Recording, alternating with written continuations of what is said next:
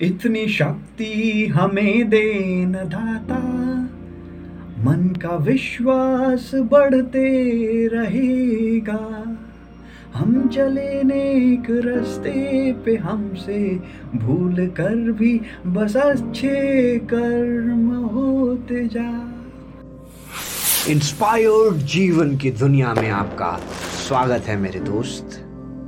नमस्ते आप सुन रहे हैं शक्ति सावंत को। I am proud teacher and budding entrepreneur एक बार छोटा बच्चा सोचता है आज का लंच भगवान के साथ करते हैं। उसने कहानियों में सुना था सभी लोग कहते कहते थे कि भगवान बड़ी दूर जाकर पहाड़ियों में रहते हैं वास करते हैं वहाँ पर। बच्चे तो उत्साही विचार के रहते हैं।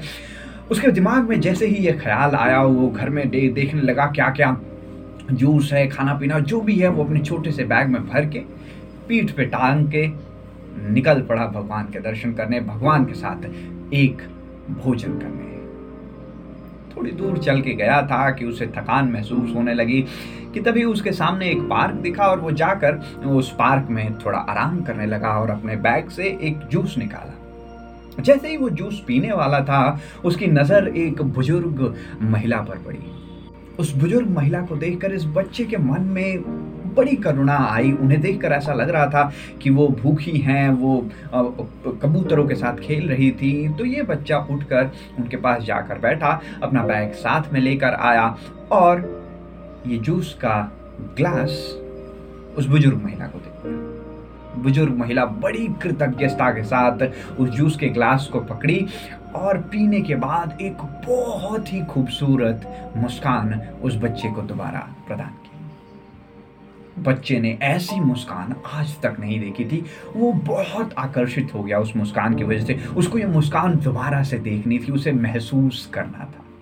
उस बच्चे ने बाइक से और कुछ निकाला, थोड़े स्नैक्स निकाले और थोड़ा जूस और उन्हें ग्लास में दिया। उसे ग्रहण करने के बाद ये महिला फिर से उतनी ही प्यार से मुस्कुराई। अब बच्चा बहुत अच्छा महसूस करने लगा था। वो वहीं पर बैठ गया और वहीं पे वो लोग, वो दोनों खाते पीते रहे और लगभग पूरी दोपहर दोनों लोग खाते रहे, मुस्कुराते रहे।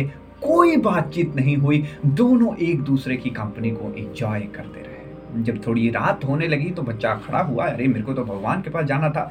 वो खड़ा हुआ, देखा सारा खाना खत्म हो गया तो वो आगे बढ़ने लगा, लेकिन उसे बहुत थकान महसूस होने लगी।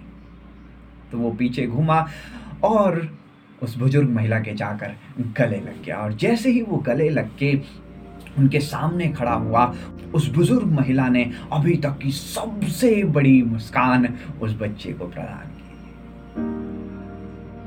अब ये बच्चा इतना खुश था उस मुस्कान को देखकर कि उसे अब आगे बढ़ने का मन नहीं, वो घर लौट गया और घर लौटते ही जब उसकी मम्मी ने दरवाज़ा खोला तो उसके चेहरे पर जो चमक थी, उसके चेहरे पर जो मुस्कान थी, जो एक विनर्स वाला जॉय था, उसे देखकर मम्मी पूछी, कहाँ से आ रहे हो तुम?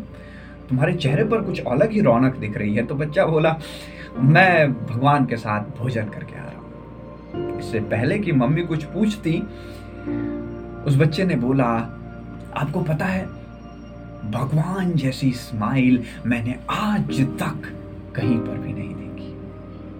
ठीक दूसरी तरफ़, महिला भी यहाँ से पार्क से उठकर अपने घर की तरफ़ प्रस्थान की। उसके चेहरे पर भी वो मुस्कान कायम थी। उसके चेहरे पर आज नई रौनक थी और वो जैसे ही अपने गली से गुजर रही थी, सभी लोग उसकी तरफ़ निहार रहे थे। आज ऐसा क्या अलग है? ये बुढ़िया ये बुढ़िया माँ बहुत अलग दिख रही है। घर जाते ही उसके बेटे ने पूछा, मम्मी, आज कुछ आप बहुत अलग दिख रहे हो। आपके चेहरे पर कुछ अलग रौनक है। कहाँ से आ रहे बूढ़ी अम्मा कहती है, मैं भगवान के साथ नाश्ता करके उनके साथ जूस पी के आ रही हूँ। अब इससे पहले कि वो बट बेटा कुछ बोलता, ये बुज़ुर्ग महिला कहती हैं कि मुझे जितना उम्मीद था उससे बहुत कम उम्र के भगवान थे। माई फ्रेंड भगवान, यानी कि सकारात्मक ऊर्जा, हम सभी के अंदर विद्यमान है। हमारे आसपास जितने भी लोग हैं, उन सभी में ये सकारात्मक ऊर्जा विद्यमान है। इस चीज़ को ग्रहण करने के लिए बस दो चीज़ों की आवश्यकता है। उस बच्चे की तरह उदार और साफ़ हृदय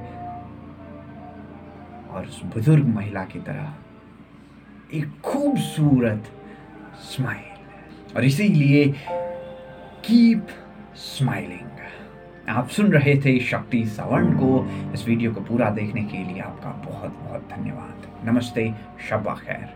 कीप स्माइलिंग